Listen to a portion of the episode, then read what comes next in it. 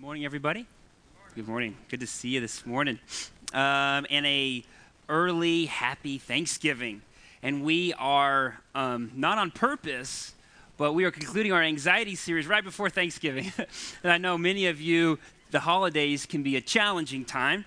And our hope through this series is that we, as a body of Christ, as local extension of the body of Christ, and us as individuals, can grow in our peace where we can exchange our anxiety for God's peace. And uh, the hope is that we don't conclude the discussion and the um, investigation of this topic of anxiety today. We, we want to continue on in growing in our knowledge and application of the peace of God. So we've got two ways for you to do that if you want to take some next steps. Tonight, we are hosting a panel on the topic of anxiety and the peace of God. It'll be here during the 6:30 service, or you could take a look uh, on Facebook. You can log in through Facebook Live. We have pastor and licensed counselor Dean Siley. We have founding pastor Rick Duncan. We have Dr. Minnie Strausser, a pediatrician, and then Dr. Walt Broadbent, a practicing uh, licensed uh, practitioner of uh, counselor and um, therapist. So we'd love for you to come. You can put some questions. If you already got some questions, you can put them on the prayer card, put them in the offering plates. We can have those beforehand. You can reach out to us through our social media accounts, or you could show up tonight, ask a question in person. We would love for you to come. Second opportunity you could take is Dr. Walt is providing a two week study on anxiety and the peace of God, December 5th and 12th. And you could sign up on your response card and uh, get you um, connected that way. You know, we're going to address a lot of questions tonight, but there's one question that we have gotten asked constantly throughout this series. And I know that many of you aren't able to make it tonight, but I did want to f- kind of answer and frame up this question for everyone here because I think it's that important. It's on the question about anxiety and medication. Uh, 10 years ago, our elders created a position paper called Prescription Medications and the Care, Mentorship, and Biblical Counseling Process of, at CVC. That is on our blog right now. So if you want to see our official statement, it's there. But I do want to kind of frame up a way of thinking about medication and anxiety, knowing that statistics tell us one in four women and one in six Americans take some type of psychiatric drug. You know, I think a helpful corollary, a helpful analogy of thinking about anxiety and medication is kind of looking at the uh, diabetes and medication. I think there's an analogy that can be bridged between the two. Now, there's type 1 diabetes. That is an illness where someone's immune system attacks certain cells in their pancreas and they're unable to make and process insulin.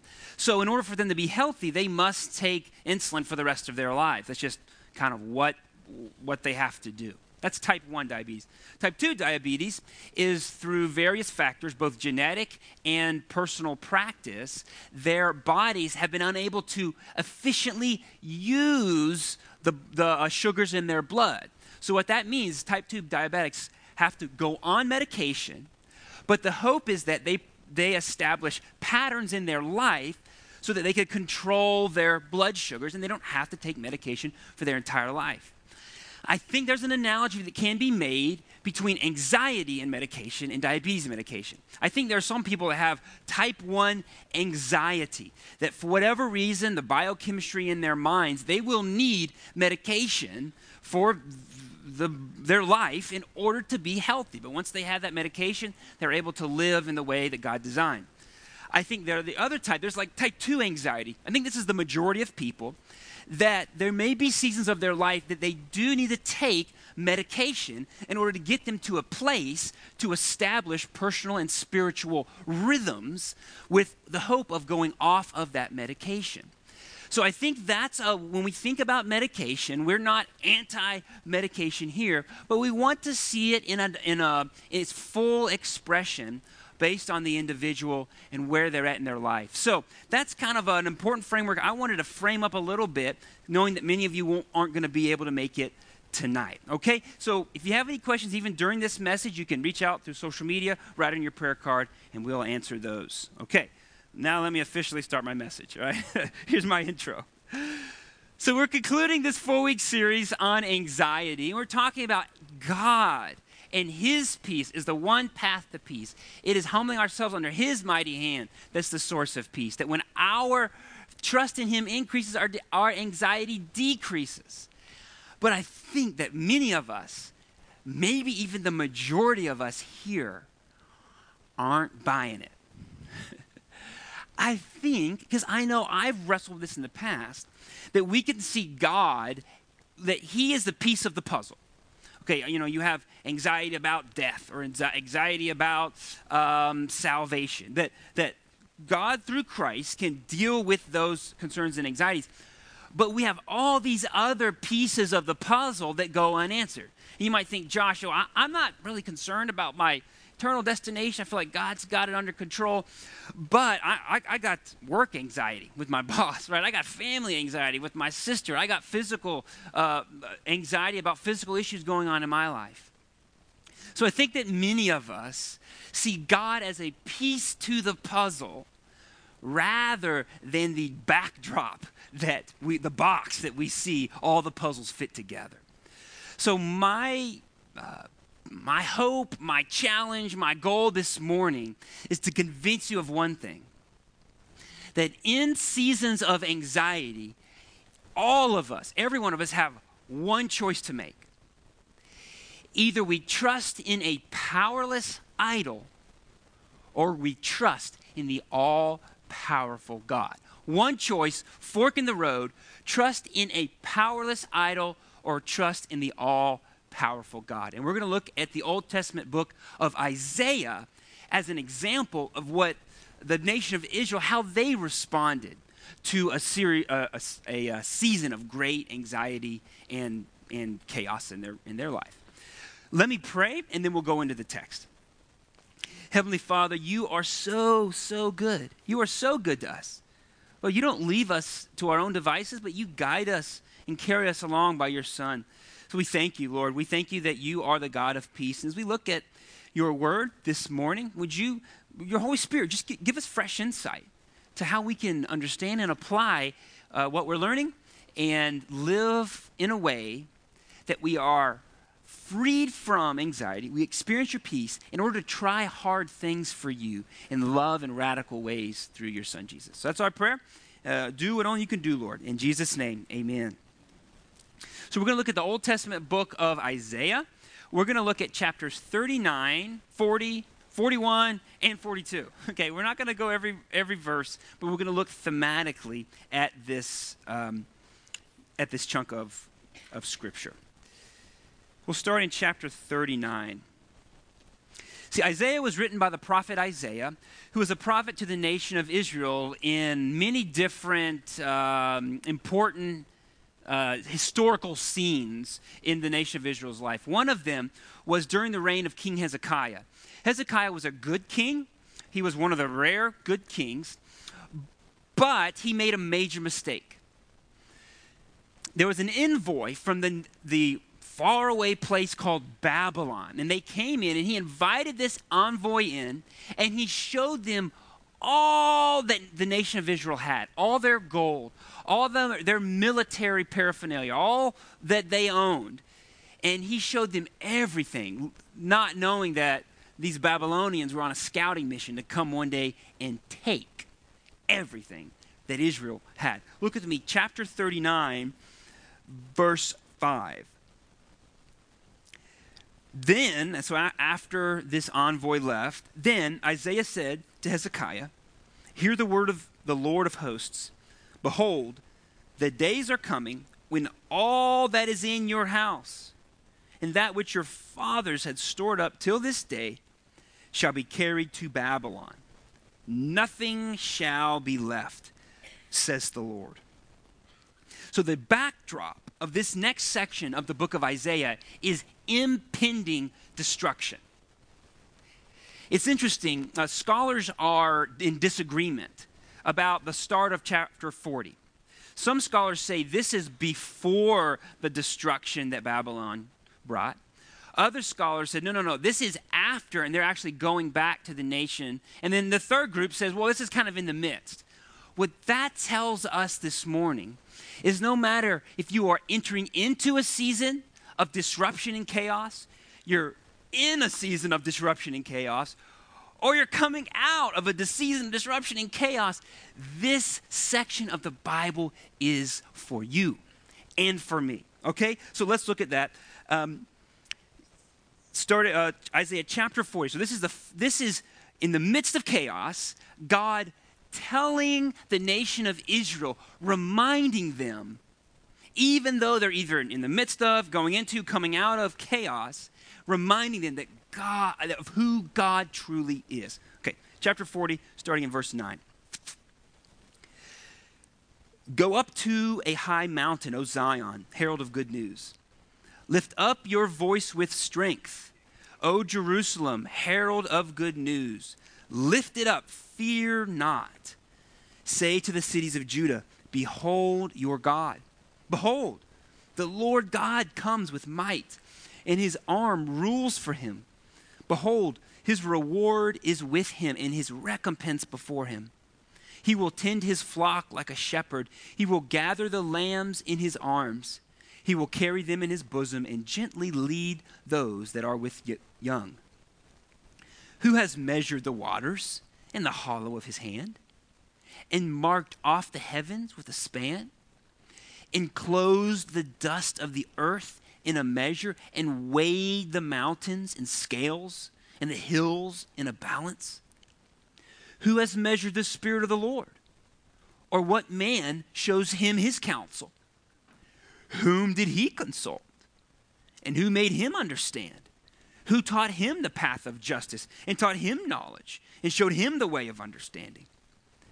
Behold, the nations are like a drop from a bucket and are counted as the dust on the scales.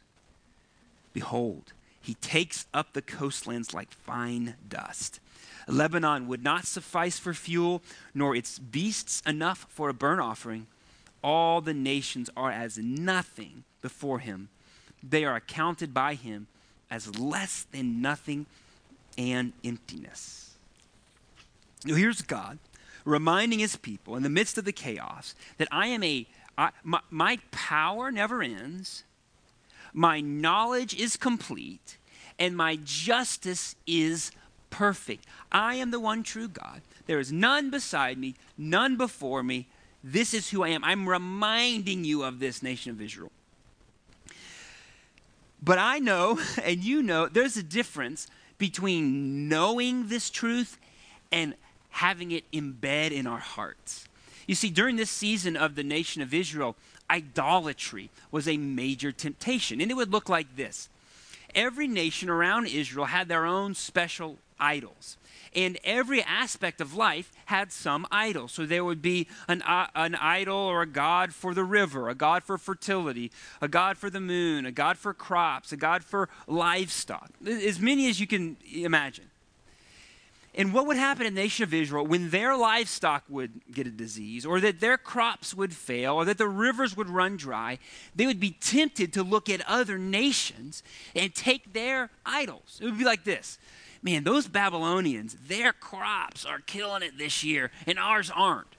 Maybe I'll go and find a little Marduk statue and smuggle it into my house and kind of hedge my bets. Yes, God is the great, almighty God, but maybe Marduk can come and help. It would be like that. And that was a constant temptation in the life and the nation of Israel. And God knew this. See, going into seasons of frustration, uh, disruption, chaos, anxiety, we are tempted to cling on to things other than God. And God knows this. So here he reminds the nation of Israel who he is, but then he highlights and asks them a question. He says, These idols, what can an idol do for you?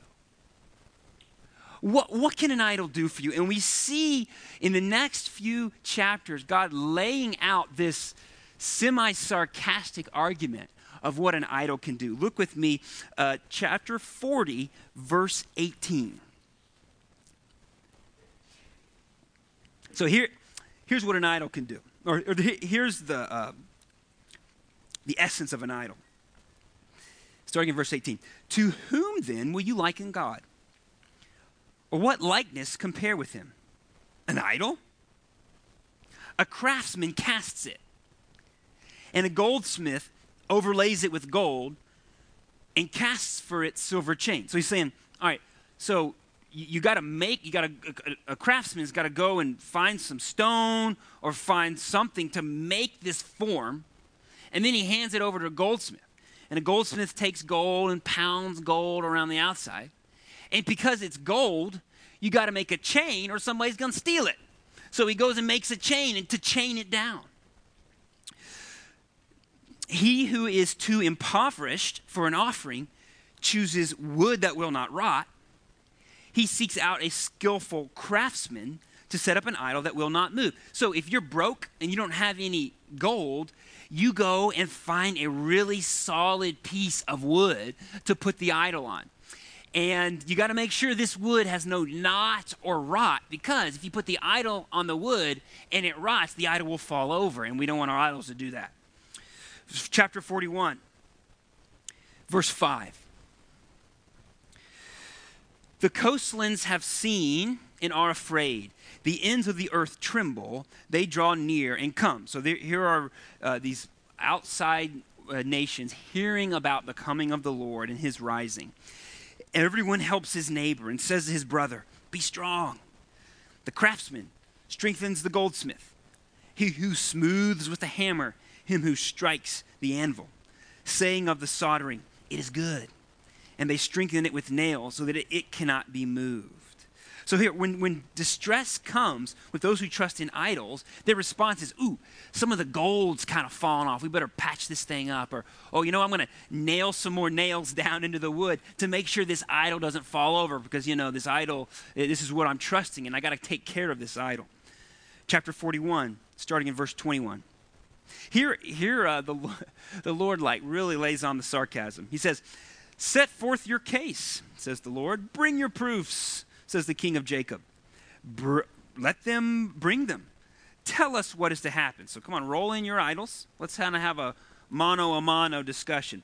Tell us the former things, what they are, that we may consider them, that we may know their outcome, or declare to us declare to us things to come. Tell us what is to come hereafter, that we may know that you are God's. So it's like, tell us the future or tell us the past. Your choice. Or do good or do harm. Do anything that we may be dismayed and terrified. Behold, you are nothing, and your work is less than nothing. An abomination is he who chooses you. You know, I think it's easy for us in the West to kind of look in this and kind of like roll our eyes, scoff, right? Trusting in an idol that just seems so naive, so unscientific, so foolish. I remember I spent some time in India at a orphanage and a Bible school. And in the evenings, we would go out and um, see the sights of the town and have dinner at one of the carts that were out on the streets. And everywhere, everywhere, there were idols there were these golden ziggurats with, with hundreds of little faces that symbolized different idols. You'd walk down the street corner or the square, there are idols everywhere. And what was most perplexing to me is we would sit down and eat at one of the street vendors, and virtually every street vendor had a little um, a statue of a, of a monkey. And then in the morning, right when they set up their shop, they would put a little slice of orange or a little cookie next to the monkey and it would just sit there all day and they'd work and they'd do their thing. And then when they would clean up for the day, they'd take the cookie and the orange, throw it away, take their idol, and go home. And the next day they do all the same thing. So uh, one day we were when we we noticed that like what's the deal with the orange slice, and we finally found one of those um, restaurant workers that could speak some English, and we asked him. I go, you know, what's the deal with the orange slice, the little cookie? They go, well, actually, that is a God that helps our business. So we provide an offering to this God, and in return, that God helps our business. So on the outside, I was like, okay. Uh, and the inside, I'm like, give me a break, bro. Like, you, you throw the orange away. Like, he's not snacking on the orange It's, it's, it's, so in my mind, I'm thinking, this is so ridiculous. Trusting in an idol is ridiculous. And we in the West do it all the time. Our idols look a little different. You see, in the East, they are communal. They have a supernatural worldview. So they see gods and objects and relationships as primary. So their temptation is create an idol out there. We're individualistic. It's me, I'm an individual, I am my own self. So our idols are all about us.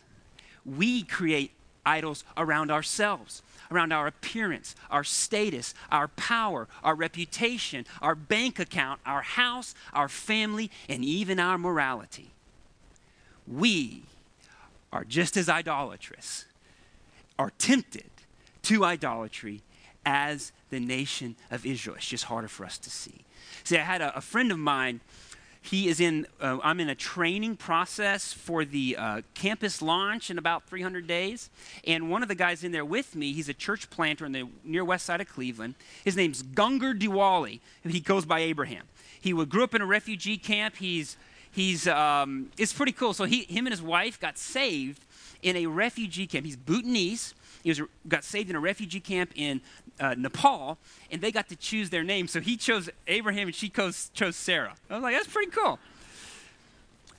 Well, I, I asked, I asked uh, Abraham Friday, hey, what, what was strange when you came here? What was one of the strange things that you experienced? He was like, you know, I would see people, and they would have a phone that, that they would take it to a store and then take money and they would give them the phone and the money and then they would get another phone that looked exactly the same thing. Like it was the same phone.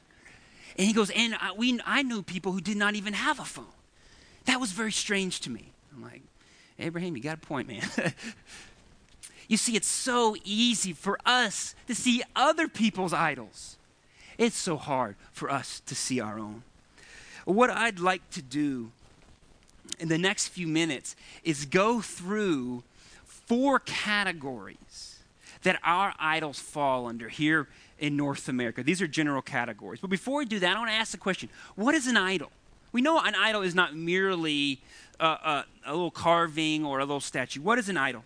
Pastor Tim Keller, he's a pastor in New York City, says this from his book, Counterfeit Gods. It is an idol is anything more important to you than God.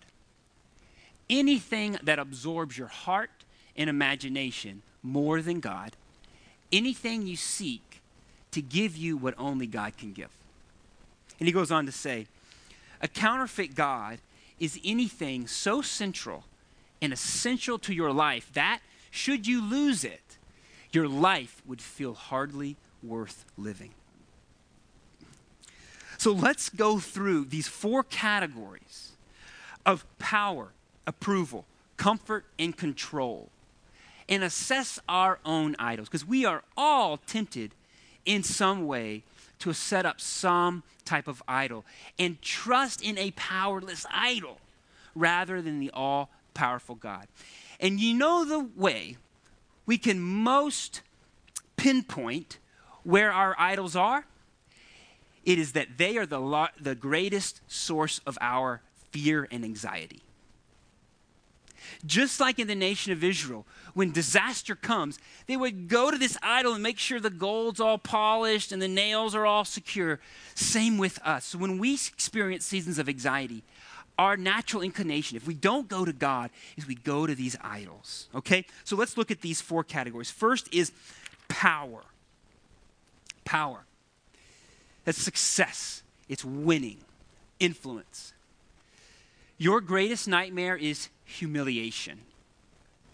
People around you often feel used at your worst, and your problem emotion is anger. See, you're probably an overachiever, a type three on the Enneagram.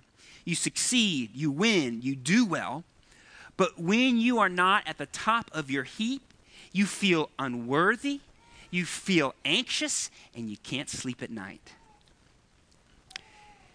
When you aren't doing well, falling asleep is difficult because you trust in power to save you.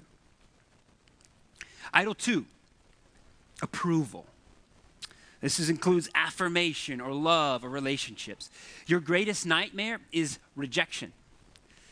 People around you often feel smothered, and your problem emotion is cowardice. See, you're a person who everyone loves to see walk down the hall.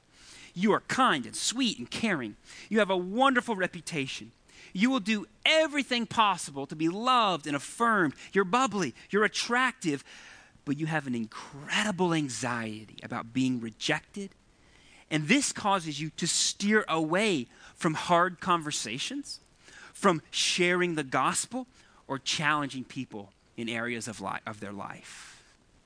Is this you? All right, category number three comfort. Comfort. This includes privacy, lack of stress, freedom. Your greatest nightmare is stress, it's demands, People around you often feel neglected, and your problem emotion is boredom, right? You just want to be left alone. you don't want to have burdens or responsibilities. You aren't willing to lead, or you're not willing to step out in faith. But because comfort is your path to the good life, you resist stepping into the life that God has for you, and you're bored.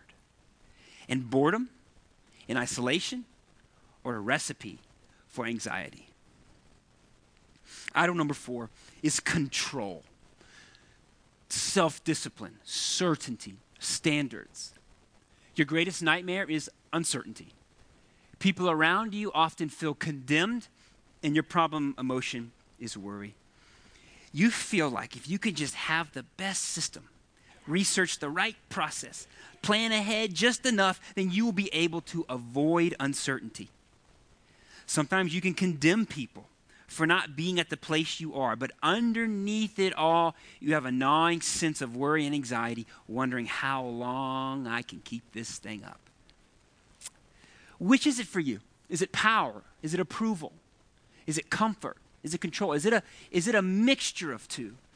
For me, it's power. I'm afraid of looking bad. I'm afraid of being embarrassed. And I think how that idol has played out in my life is it has minimized my boldness with the gospel for those who are close to me or those who I respect. That's my temptation. Maybe a splash of comfort, because sometimes I do want to be left alone. Which one, where do you find yourself? Which resonates with you? See, our idols require something from us, they require everything from us. They require our time, our money, our effort, our lives. And in return, we get nothing. They fail us every time. But the message of the gospel is that is not that God wants something from us. The message of the gospel is that God has done something for us. He has given us his son, Jesus Christ, his death on the cross, and his resurrection, so that by grace through faith, if we trust in Jesus, then our sins are forgiven.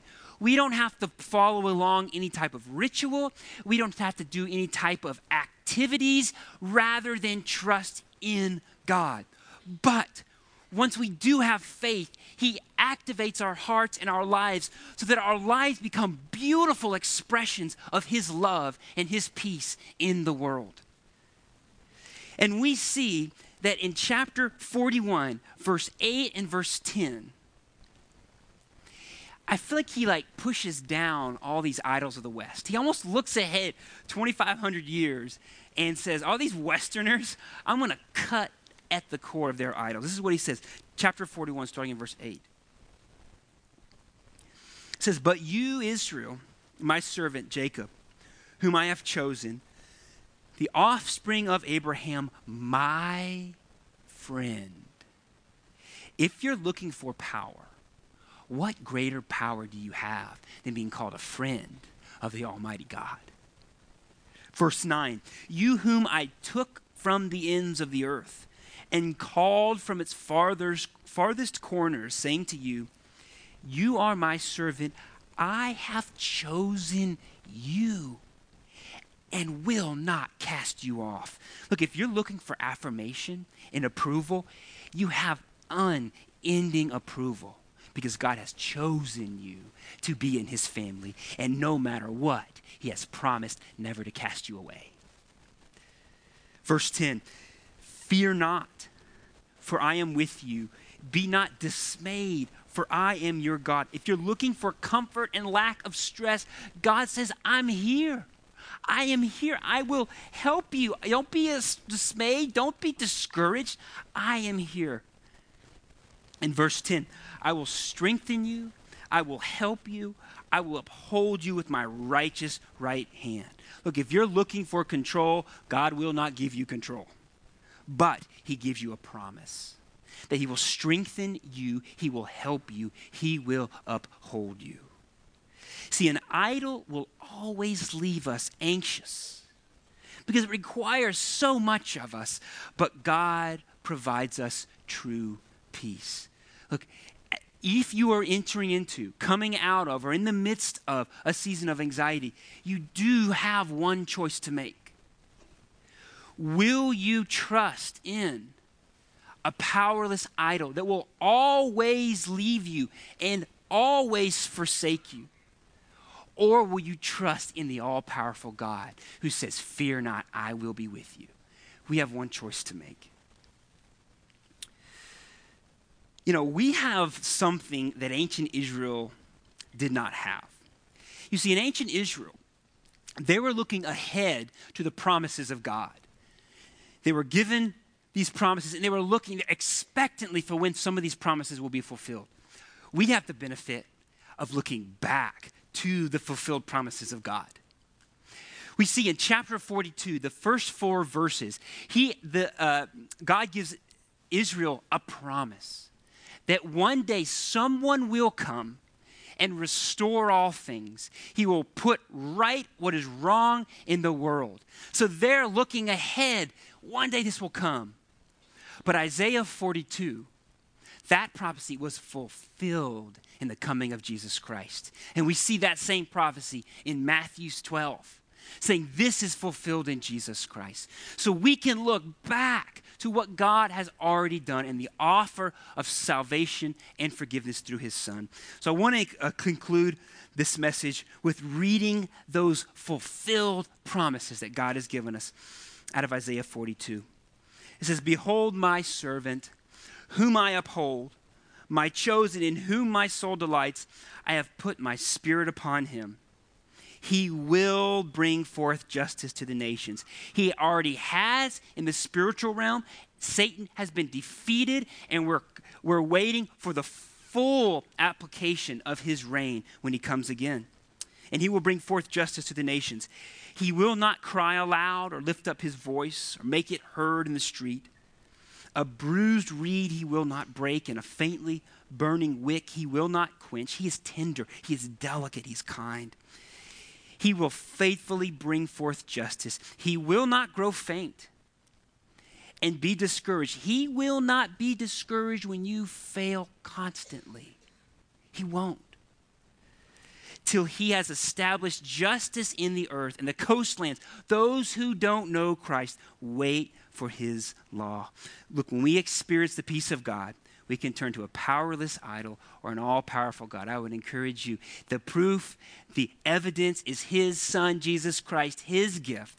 And you trust in Christ, and all the peace of God is offered and extended to you. Let's pray. Heavenly Father, thank you so much for your faithfulness, your kindness, your love, your fulfilled promises, your constant care, even when we turn back to our idols. Lord, would you cull our hearts? Would you pull out the rotten places in our hearts, repair them, and heal them so that we can live a life that you designed, a life of peace in the midst of, not the absence of chaos? Lord, we love you, we praise you, we thank you. We, we, we say all these things in Jesus' name. Amen.